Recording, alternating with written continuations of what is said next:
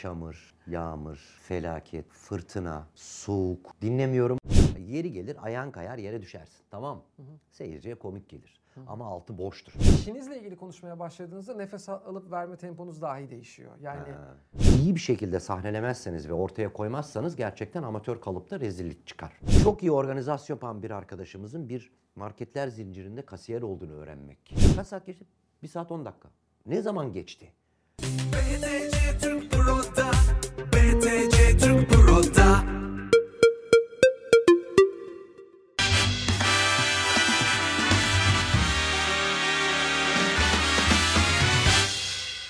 Kriptalk Show, Cengiz Küçükayvaz. Hoş geldiniz abi. Kendimi alkışlayacağım hiç düşünmezdim. Bir anda birden nasıl giriş bu böyle? Yüksek giriyoruz, sonra ne kadar düşüyor bizim program özelliği. Enerjik. Aa, borsa gibi. Öyle.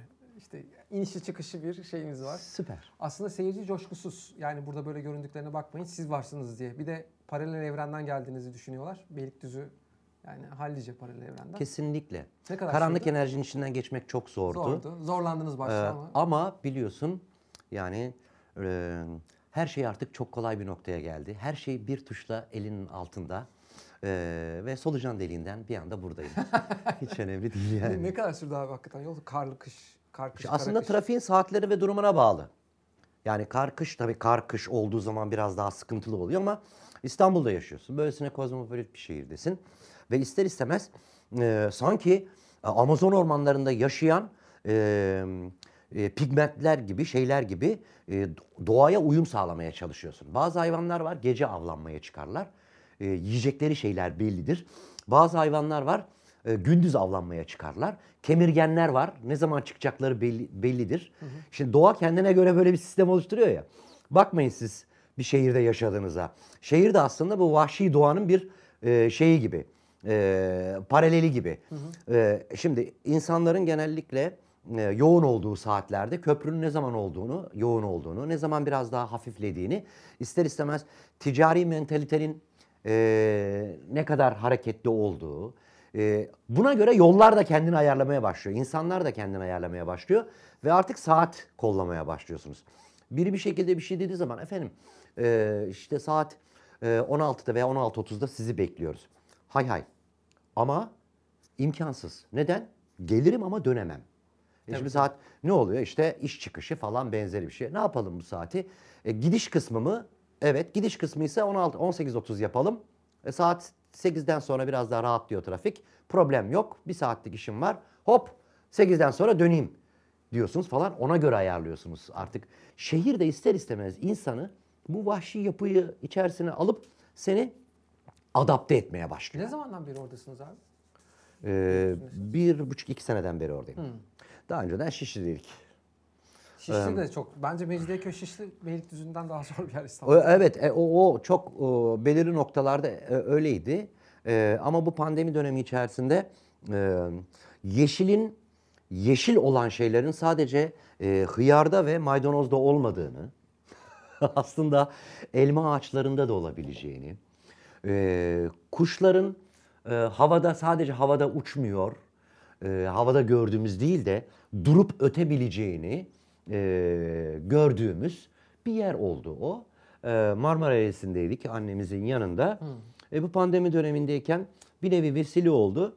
Sonra bir gün ne hikmetse birkaç günlüğüne Şişli'ye evimize gitmek şey oldu. Fakat binalar sanki öncekinden yollar biraz daha da daralmış. Binalar sanki daha fazla öne doğru eğilmiş gibi böyle bir yanılsamanın içerisine girdik. Biraz boğulduk. Sonra radikal bir karar aldık. Dedik ki eşimle beraber ya biz bu çiçeği, böceği şey yapmayalım. Yaşam standardımızı ona göre, her şeye adapte olma durumumuz var ya, ona göre ayarlayalım. Hem annemize de yakın olsun dedik. Beylikdüzü'ne taşınmaya karar verdik. Pişman oldum. Biz de aynı şekilde bir karar verdik ve şey yaptık da sonradan ben biraz pişman oldum. Eşim tanıştınız az önce. O hala çok memnun. Biz de Ömerli taraflarına gittik. Evet.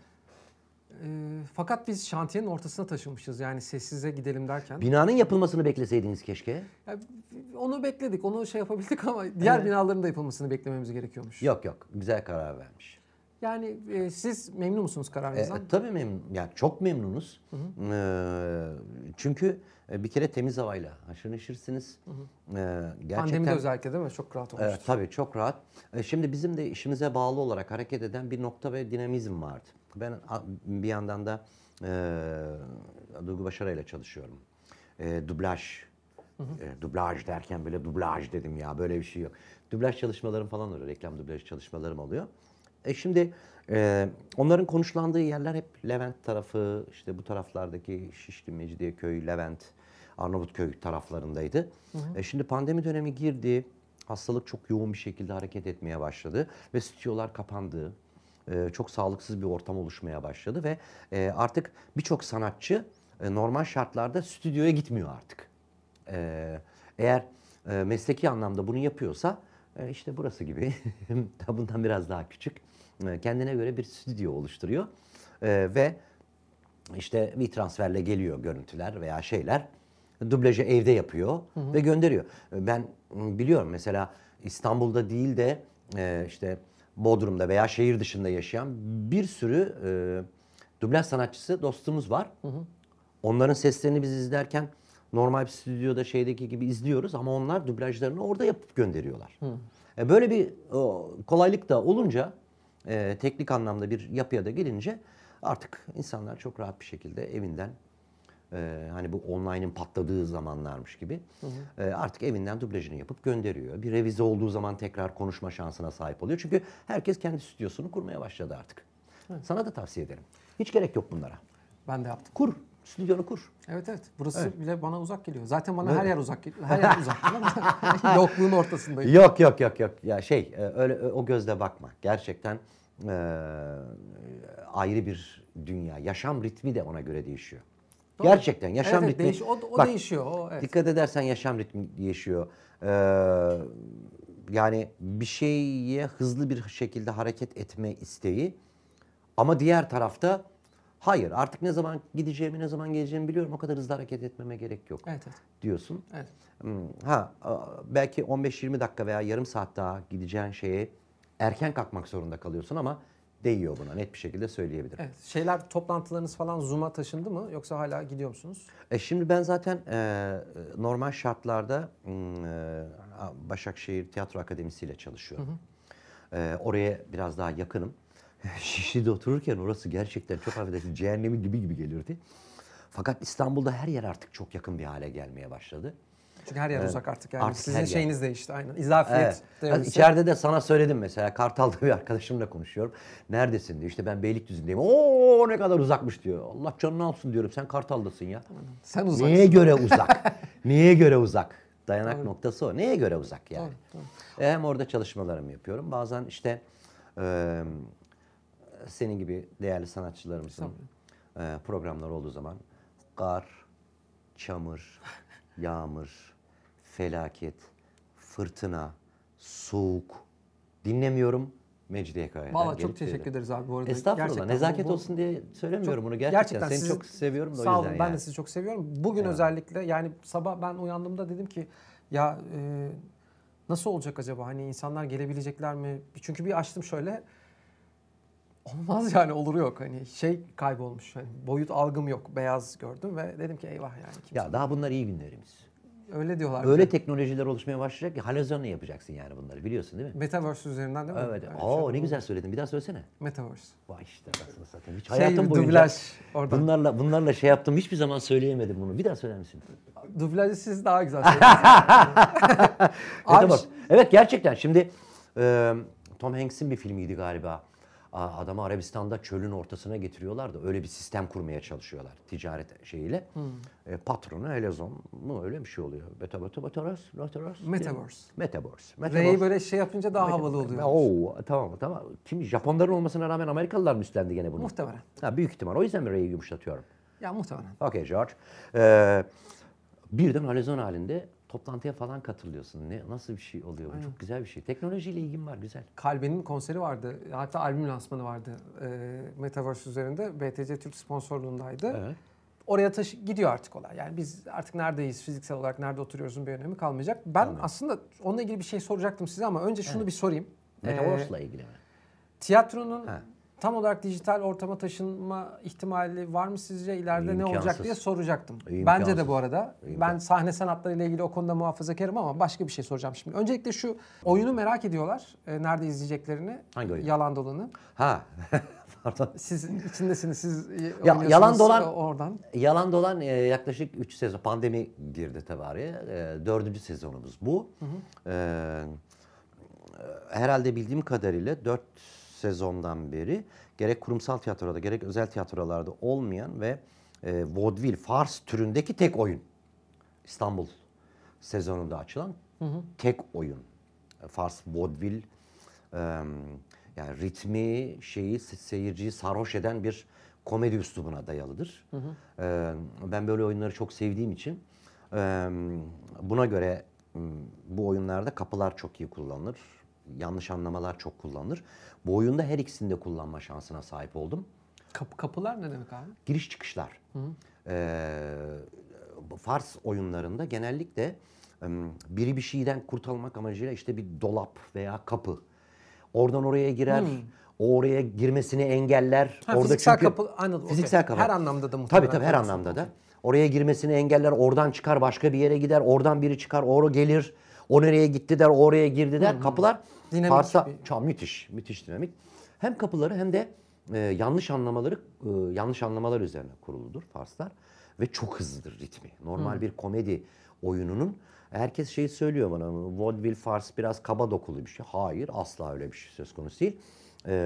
İyi bir şekilde sahnelemezseniz ve ortaya koymazsanız gerçekten amatör kalıpta rezillik çıkar. Fakat matematiği ve sistemi çok iyi kurmak zorundasınız. En ufak bir şekilde hataya yer olmayan bir matematik ve timingle ilgilidir. Bu timingi iyi bir şekilde oluşturup da güzel bir şekilde iyi oyuncularla ortaya koyarsanız yemeden yanında yat gibi. Şöyle bir şey, geçenlerde bir çalışma yapmıştı arkadaşlarımız. Reaksiyon sayısını, normal reaksiyon sayısını bir aylık oyun profilinde oynanan sayıya göre şey yapmaya çalıştılar. Korkunç bir rakam çıktı. Bu reaksiyon şey diyorum yani gülme anlamında. Dedim ki bu doğru mu? Yani bu vermiş olduğunuz rakam doğru mu? Çünkü bu hiç mantıklı değil. Bir komedi oyununda olması gereken bir rakamın 5 katı 6 katı bir şeyle karşı karşıyayım. Dedim ki ya buna şimdi sevineyim mi, üzüleyim mi? Şimdi üzülecek bir nokta yok zaten. Tamam, seyircinin bu anlamda çok fazla reaksiyon. Boş boş gül. Dedim ki boş boş mu gülüyor? Yani neye gülüyor? Bunların detaylandırmalarını çıkarttım. Oho, hayır. Seyirci, yani oyunu gerçekten anlayan seyircinin vermiş olduğu reaksiyonlar olayla bağlantı kurabildiği, zekasını harekete geçirebildiği reaksiyonlar. Yani şunu söylemek istiyorum Emre. Yeri gelir, ayağın kayar, yere düşersin. Tamam mı? Seyirciye komik gelir. Hı. Ama altı boştur. Hı. Ama ben hep bu komediden uzak durmaya çalıştım. Bu grotesk yapıdan uzak durmaya çalıştım. Anlatabildim mi? Hı hı. Ve oyunculara, oyuna çıkmadan önce ilk perdede bütün oyunculara şunu söylerim. Seyircinin ilk reaksiyonu aldığım zaman. Bu çok önemlidir. Dinleme dediğimiz bir olay. Benden önce 2 oyuncu arkadaşım çıkıyor. Belirli noktalara küçük soru işaretleri koyarım. O soru işaretlerinde seyirciyi çözebilecek soru işaretleridir bunlar. Hı. Reaksiyon dediğimiz boyutları bunlardır. Baktım oradaki soru işaretlerini tam anlamıyla karşılamayan bir seyirciyle karşı karşıyayım. Yani oyunun ilk 5. dakikasından 75. dakikasına kadar olan bölümün seyircisinin profilini ortaya koyabiliyorum artık. Dedim ya, androidleşiyorsun belirli bir noktadan sonra. Ve hemen oyunculara haber veririm. Sarhoş edin. Çünkü güzel geliş var. Hmm. Anlatabildim mi? Bu seyirci bunu anlar. Ve bu hıza erişir. Hiç merak etmeyin, korkmayın. Sarhoş edin. Sarhoş ettiğiniz vakit 1. perde bitiyor. Allak bullak. Bir oraya, bir oraya, bir oraya, bir oraya, bir oraya, bir oraya, bir oraya, bir oraya. Geçti. Kaç saat geçti? 1 saat 10 dakika. Ne zaman geçti? Bunu söylettirdiğim zaman seyirciye ben çok mutlu oluyorum. Ama boş bir hız değil bu. Ve bu anlamda en iyi oyunlardan biri seçildi. Çok hoşuma gitti böyle bir nokta. Kaç yıldır devam ediyor zaten? 4. senemiz bu. İnteraktif bölümleri de var oyun içerisinde. Gerçekten zekaya dayalı bir hareket dinamizmi de var. Konu son derece basit. Bir belediye meclis başkanının yanlışlıkla kendisini vurması ve ondan bir şey öğrenememek, karısının ortada olmayışı, Eylül'lük yıl dönümlerini kutlamak için oraya gelen davetlilerin başından geçenler. Olayın içerisine polisin karışması. Bütün olay bu. Güzel bence bu arada. Bütün olay bu. Zaten 3. dakikadan itibaren sinema tekniğini kullandım burada. 5. dakikadan itibaren bunu veriyorum ben. Geri kalan oyun 2 saat 15 dakika veya 2,5 saatlik oyunun dilimi içerisinde tamamen seyirci şimdi bundan sonra ne olacak, bundan sonra ne olacak, bundan sonra ne olacak diye hareket edip sonunda güzel bir sürprizle bitiriyoruz. Yalan Dolan. Yekpare Yalan Dolan oyunun ismi. 17 Şubat'ta Bursa'da var. Bursa'da oynayacağız. Evet. 17 Şubat Bursa. Aya Bursalı seyircilerimiz bekliyoruz. Aynen, çok Bursa'daki güzel. Herkese. Buradan... Daha sonra da var şeylerimiz. Nereden öğrenebilirler daha sonraki tarihleri? Hem Tema Sanat'ın sitesinden öğrenebilirler. Hem Cengiz Küçükayvaz Tiyatrosu'ndan öğrenebilirler. Instagram sayfalarından öğrenebilirler. Right to Google, Yalan Dolan. Aynen. Abi ona üşeniyorlar da onun için onların hayatını kolaylaştırmaya çalışıyor.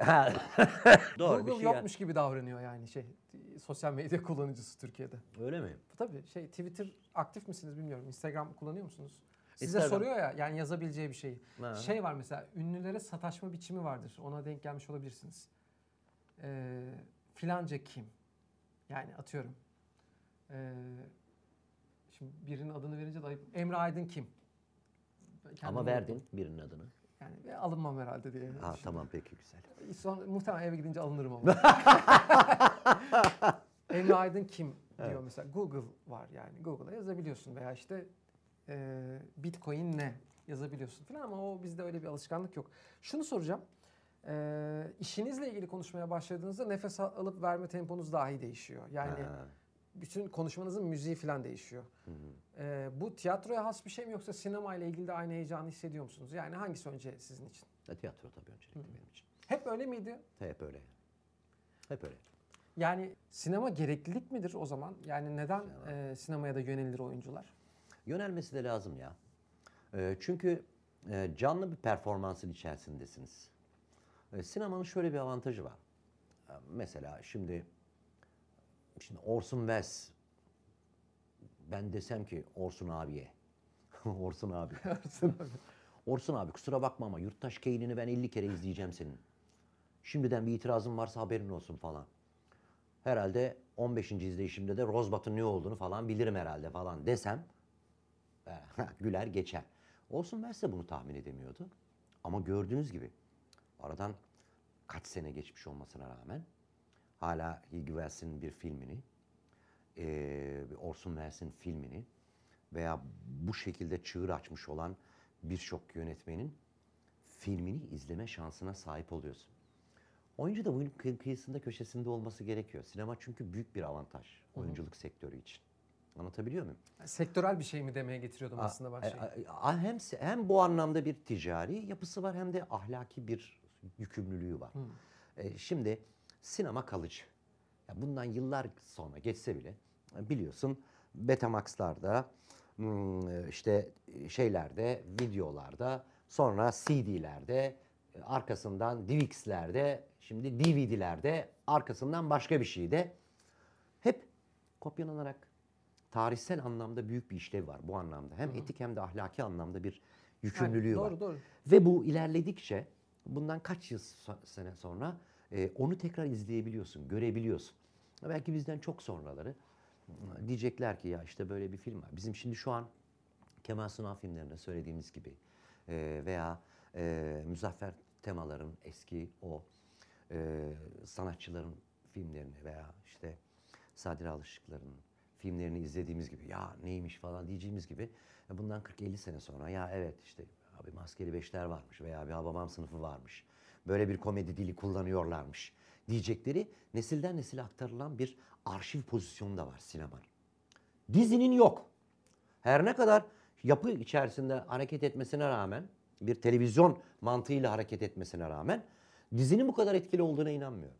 Zaten çoğu oyuncu ve sanatçı da kendini bilen oyuncu olarak direkt sana şunu söyleyecektir. Ben diziyi para kazanmak için yapıyorum arkadaş. Tiyatroyu aç kalmak için mi yapıyorsun? Evet. Nasıl bakıyorsunuz abi? Demin soracaktım. Pandemi döneminde çok moda oldu işte. Hemen şeyler başladı. Dijital konser yapalım mı filanlar. Havada uçuşmaya başladı. Dijital konser yapılamayacak bir şey diye düşündüm ben hep. Yani konser dijital olamayacak bir şeydir bence. Başka bir etkinlik olabilir o. Dijital bir ortamda bir... Adını bilmiyorum şu anda. Dijital konser. Başka bir... Ya terminolojide yok şu anda. O yüzden söyleyemiyorum ama bence tiyatroda, işte konserde, sahne sanatlarının belki de hepsi... En azından en çok önemli bölümü bence old school yapılmalıdır. Yani o konuda tiyatro dijitalleşebilir mi? Ne düşünürsün? Yok, tiyatro dijitalleşemez. Tiyatro dijitalleşse bile mutlaka canlı olarak harekete geçirilmesi lazım. Yani Metaverse üzerinde olur mu mesela canlı? Yok, olmaz. Olma. Belki bununla ilgili oyunlar çıkartılacaktır, şey yapılacaktır. Kesin, fakat kesin. Beden, formasyon, söz... Ha, mutlaka bir yerlere çarpması hepsi gerekiyor. Var ama onlar mesela Metaverse'de. Ben sizi ikna etmeye çalışmıyorum. Gerçekten görüşünüzü merak ettiğim için soruyorum. Tabii. Bayağı şeyi görüyorsunuz. Bütün kas hareketlerini görüyorsunuz. Tabii ki. Tonunu duyuyorsunuz. Tabii ki. Herkesi görüyorsunuz. Tabii. Avatarları herkes kendisi seçiyor. Benim söylemek istediğim temas. Ha, aynen. Okay. Bir tek temas yok. Ve o temas olamayacak muhtemelen. Ha, bu temas... Temasa benzeyen bir şey belki ileride olabilir ama temas olamayacak. Temas, bu temas sadece... birebir dokunma anlamında söylemiyorum. Hı hı. Çünkü oyuncu bedenini harekete geçirdiği andan itibaren temas hem dış aksiyonla da olabilir hem iç aksiyonla da olabilir. Çünkü benim oyunculuk terminolojime ve sistemime göre fiziksel eylemler üzerine çalışmalar yaparım ben. Hı hı. Kişilerin duygularını ortaya çıkartabilmesi için önce eylemlerinin iyi analiz edilmesi lazım. Bu çok önemli. Kişilerin duygularını ortaya çıkartabilmesi tamamen eylemlerinin kaynağıdır. Benim oyunculuk yöntemim bu. Ve ben bütün çalışmalarımı, konservatuar çalışma sistemlerimi hep bunun üzerine koyarım. İtki, eyleme dökülen itki, duyguları daha sonra yerleşmesine sebep olacaktır. Yani biz köpekten korktuğumuz için korkuyu vermeyiz. Hı hı. Anlatabildim mi? Vücut sistemimiz anatomik olarak o korkuya reaksiyon verdiği için korku oluşur. İnce bir noktadır bu. O yüzden de temas iç aksiyonunu beraberinde getirir. Yani hareket iç aksiyonu beraberinde getirir. O yüzden de birine temas etmeden, dokunmadan o duyguları ortaya koyamazsın. Anlatabiliyor muyum? Yapay kalır. O yüzden de dijital tiyatro mantığının içerisinde bu senin söylemiş olduğun şeyi bir tek şeyle karşılayabilirim. Özel bir durumda. Özel durum neydi? Pandemi dönemiydi. Hı hı. Ve birçok tiyatro sanatçısı, emekçisi, buna gönül veren birçok insan işinden oldular. Çok acı bir şekilde keza konser veren ses sanatçıları, bu şekilde sanatçılar bazılarının hayatlarını yani sona erdirdiklerini falan... İntihar ettiler. Yani açıkçası acayip 70 küsürden fazla insan intihar etti. Çok iyi organizasyon yapan bir arkadaşımızın bir marketler zincirinde kasiyer olduğunu öğrenmek. Şimdi bu senin ne kadar güçlü olduğunla ilgili bir olay. Kendi sistemine istediğin kadar eleştiri yapabilirsin çünkü sistemin çok güçlüdür. İstediğin gibi dalga geçme şansına sahip olabilirsin ama kendi sistemin güçlü değilse bu tür olaylarla tanık olursun. Belirli noktalarda oyunlarınızı dijitalleştirin, belirli bir yerde yayınlayalım ve size belirli bir ücret verelim. 3 kuruş, 5 kuruş ne olursa olsun yaşamınızı idame ettirecek boyutta hareket etsin denilen bir noktada geçici bir süre için evet bu kabul edilebilirdi. Hı hı. Ama tiyatronun dijital bir platformun içerisine hapsedilmesi kadar tiyatro yapılabilecek daha büyük bir hakaret olmaz. Bence de hakarettir. Bence de hakaret. Sadece tiyatro içinde değil.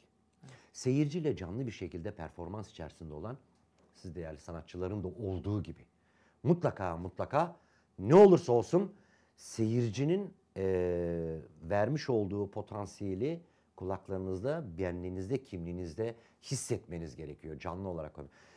Tiyatroyu dijitalleştirmeye çalıştılar. Dijital platform için bazı arkadaşlarımız toplandılar. Şunu yapalım, bunu yapalım, şu oyunu şu siteye verelim, şu oyunu şöyle yapsın, burada yayınlansın, burada edilsin falan bilmem ne. Tamamen karşıyım. Eğer bu bir zaman konulduysa belirli bir süre olması gerekiyordu. Konuldu, bitti, gitti. Arkasından daha çok önceleri yayınlanan bir oyun veya benzeri bir şey görmek istiyorsa evet o siteye girer, Oradaki şeyi satın alır. 3 lira 5 lira. Ben bu oyunu görmemiştim. Ne bileyim. Ferhan Şensoy'un Şahları da Vururlar. Veya Metin Akpınar, Zeki Alasya, Deliler. Ben bunu izlememiştim arkadaş. Nerede bu? Şurada. Evet, ben bunun parasını veriyorum. Kaç para? 10 lira 20 lira. Ben bunu izlemek istiyorum. Artık her şey çok kolay. Televizyonuma aktarıyorum. O konu hakkında bilgi sahibi oluyorum veya onu görüyorum. Tamam, bitti.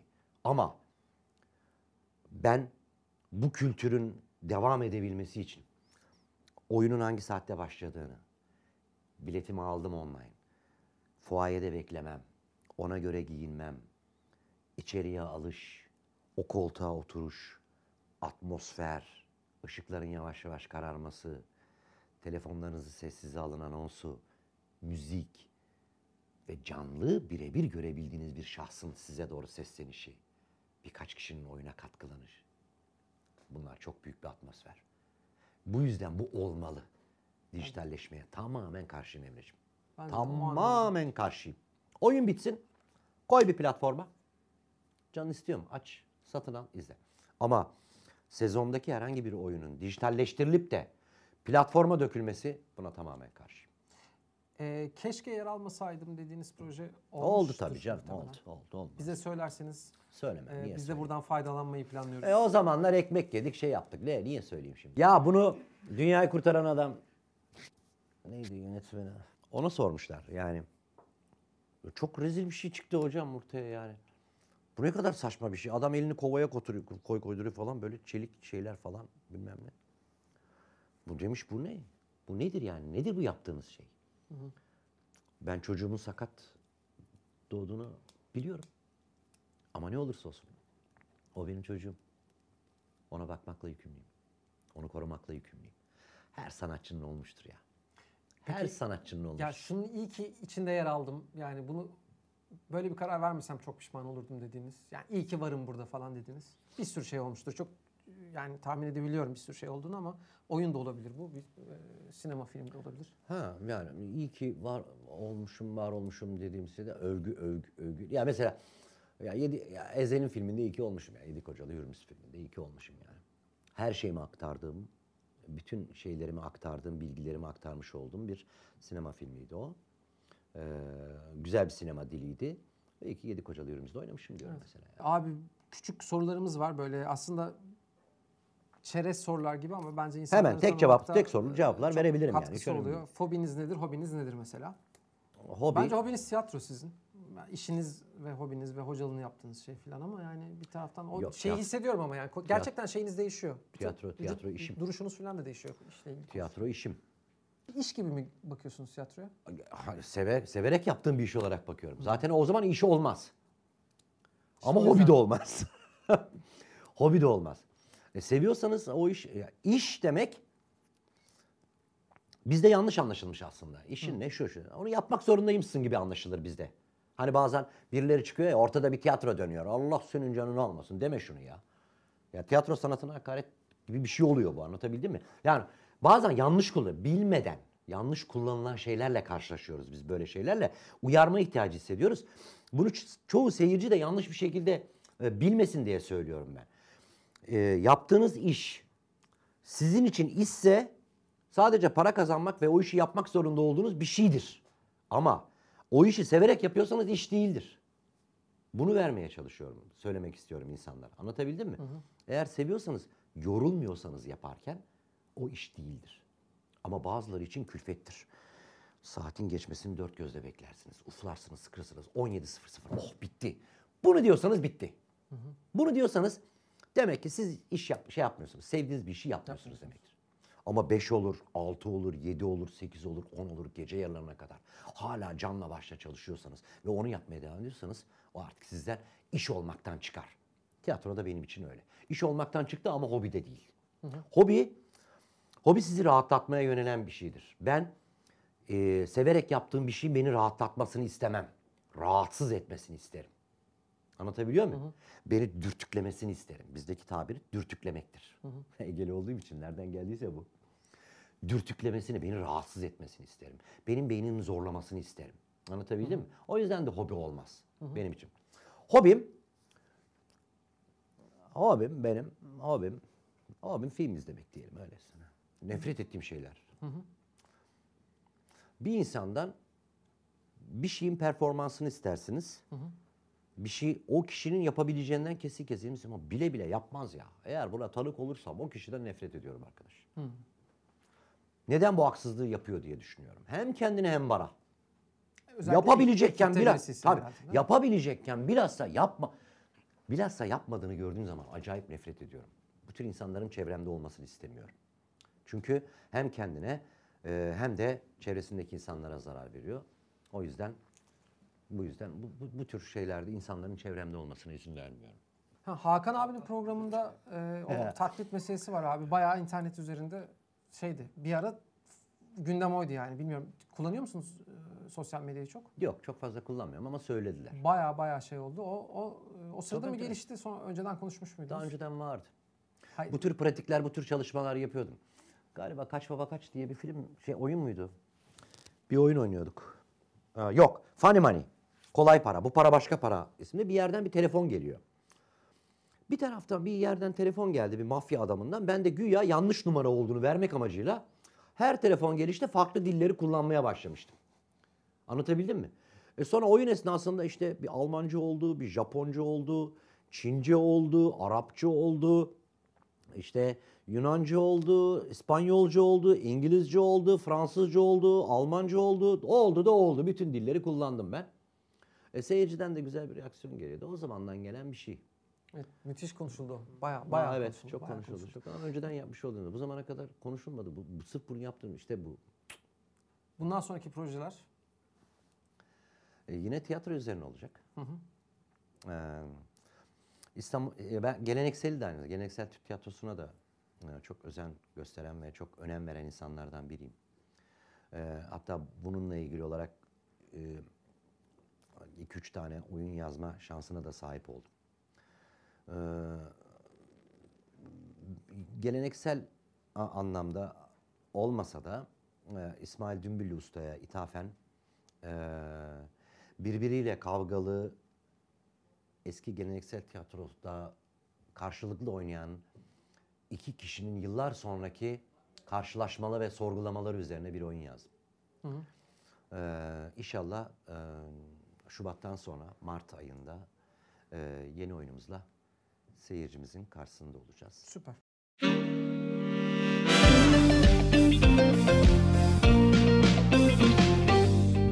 Beni müzikte profesyonelliğe taşıyan arkamdaki bu harika ekip. Profesyonelce kripto para satın almamı sağlayansa BTC Türk Pro. BTC Türk Pro ile Bitcoin ve kripto paraların anlık değişimlerini takip edebiliyor. Piyasa, limit, stop emirleri anında verebiliyor. Tüm varlıklarımı kolayca görüntüleyebiliyorum. Farklı işlem çiftlerinde alım satım yapabiliyorum. Siz de BTC Türk Pro'yu indirin, profesyonelce kripto para alıp satmaya başlayın. BTC Türk Pro'da.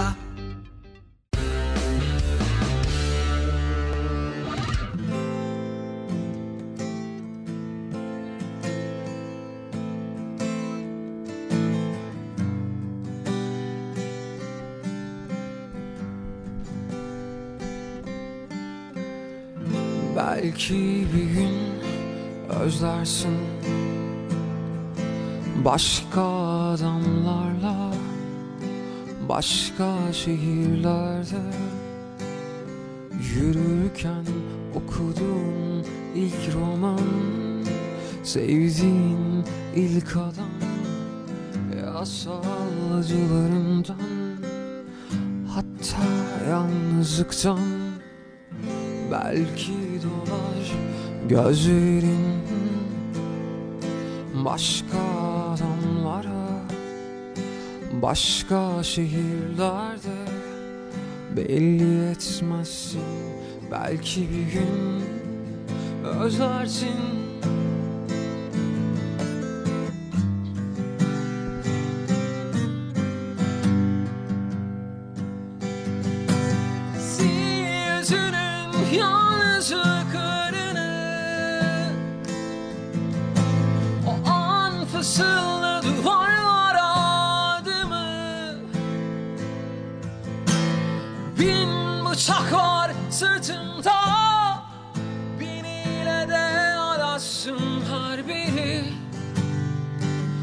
hayran sana.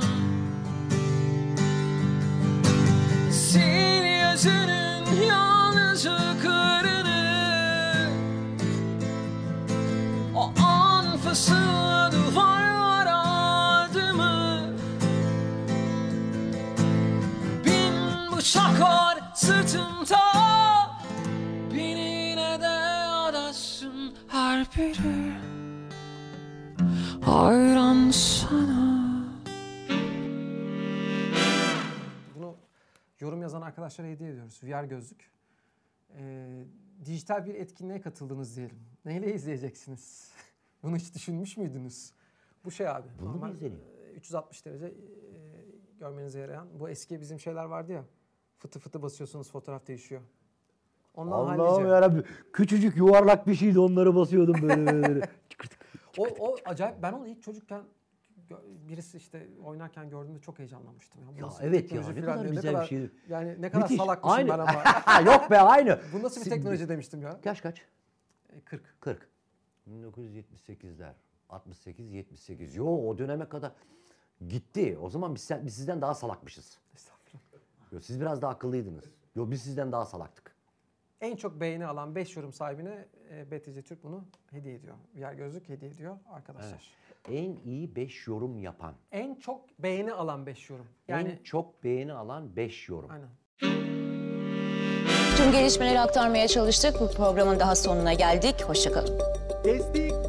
Program bitti ama gündem bitmiyor. Ben de bu programlar için sıcak gelişmeleri, anlık verileri sürekli takip etmek zorundayım. Gündeme damgasını hızla vuran kripto para dünyası ile ilgili gelişmeleri ise BTC Türk Pro'dan takip ediyorum. Siz de BTC Türk Pro ile Bitcoin ve kripto paraların anlık değişimlerini görebilir, piyasa, limit, stop emirleri anında verebilirsiniz. Dilerseniz tüm varlıklarınızı görüntüleyebilirsiniz. Üstelik alarm kurup piyasa hareketlerinden anında haberdar olabilirsiniz. Siz de BTC Türk Pro'yu indirin, kripto para hareketlerini takip edin. BTC Türk Pro'da. Bir Bitcoin sorumuz var. Oo, hazırım. Size miras kalıyor. Stüdyodan çıktığınız, telefon çaldı, size miras kalmış bir sürü Bitcoin, ne yaparsınız? Hem kendi sanatımı yapardım, bir merkez açardım, öğrenci yetiştirdim. Çok önemli bir nokta. Hı hı. Hala şimdi şu an yapıyorum ama bunu daha nitelikli ve daha profesyonel bir boyutta, çok daha profesyonel bir boyutta getirir. Mutlaka öğrenci yetiştirirdim. Kendi yöntemimi geliştirmek amacıyla. Eğer gücüm yetiyorsa Türkiye'deki bütün sokak hayvanlarını koruyacak bir barınak oluşturdum. Her ile. Ve bütün bunların bakımını yapacak olan kişilerin 10 yıl mı çalışacak, 20 yıl mı çalışacak? Bütün şeylerini garanti altına alırdım. Onu ben de yapardım. Ücretlerini garanti altına alırdım. Ondan sonra da fırsat kaldıkça da dünyayı gezerdim. Abi seni konuk etmek çok güzeldi. Ekleyeceğimiz benim bir şey yoksa seni yormayalım daha fazla. Bu karda kışta gerçekten oradan gelmeniz bile ne kadar ince olduğunuzu gösteriyor. Hakikaten çok keyifli. Çok teşekkür ederim. Ben teşekkür ederim katıldığın için. Alkışlıyoruz. Teşekkür ederiz.